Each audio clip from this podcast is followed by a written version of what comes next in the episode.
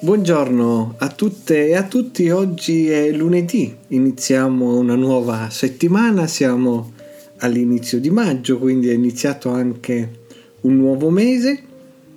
E ascoltiamo oggi un versetto tratto dal Vangelo di Matteo, siamo al capitolo 9 ed è la descrizione della chiamata di Gesù a Matteo il pubblicano.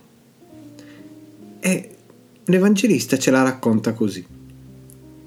Poi Gesù, partito di là, passando, vide un uomo chiamato Matteo, che sedeva al banco delle imposte, e gli disse, Seguimi.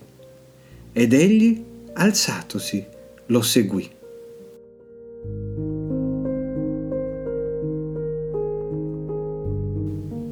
La chiamata di Matteo è presente in tutti e tre i Vangeli sinottici ed è, se ci pensiamo bene, strabiliante e anche sconcertante.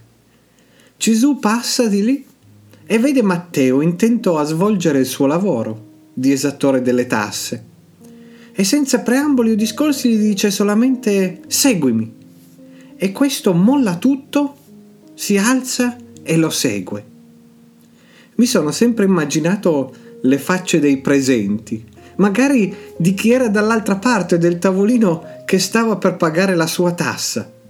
Pensate se andate in banca o all'agenzia delle entrate e mentre siete lì con i soldi in mano la persona che sta dall'altra parte prende e se ne va così, di punto in bianco. È sconcertante, così tanto che ha spesso sconcertato anche chi la legge e forse più di quella degli altri discepoli anche questa chiamata perché è fulminea. Matteo non dice niente, non parla neanche, si alza e lo segue. Vi ricordate anche Pietro, Andrea e Giacomo e Giovanni mollano tutto per seguirlo. E molti commentatori nei secoli, stupiti da questi gesti improvvisi, hanno anche pensato che forse Gesù li conosceva già che magari si era fermato un po' nei loro villaggi a predicare e quindi la loro scelta era stata una scelta maturata nel tempo. Eppure io credo che lo spirito del testo sia invece da prendere così, sul serio, come ci viene descritto. Certo, pensiamo noi, quante persone conosciamo che hanno mollato tutto per seguire Gesù? Poche pochissime, forse nessuna.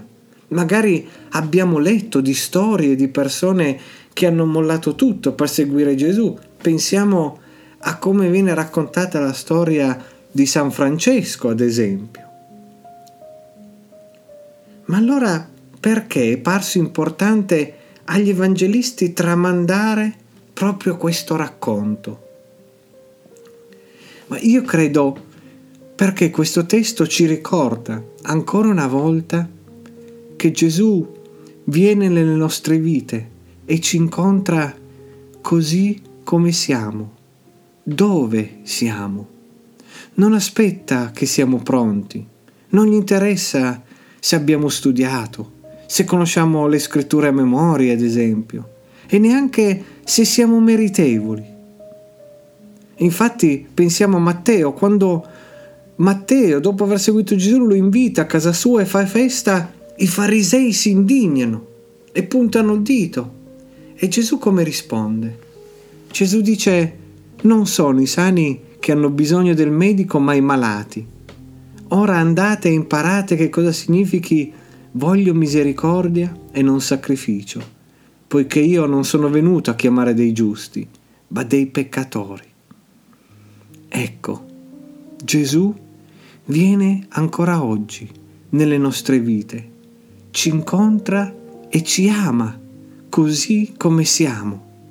Bussa alla nostra porta e chiede di farlo entrare, ci aspetta sull'uscio e chiede di farlo entrare. Perché? Perché anche lui vuole fare festa insieme a noi. Ebbene, oggi rispondiamo affermativamente al suo invito.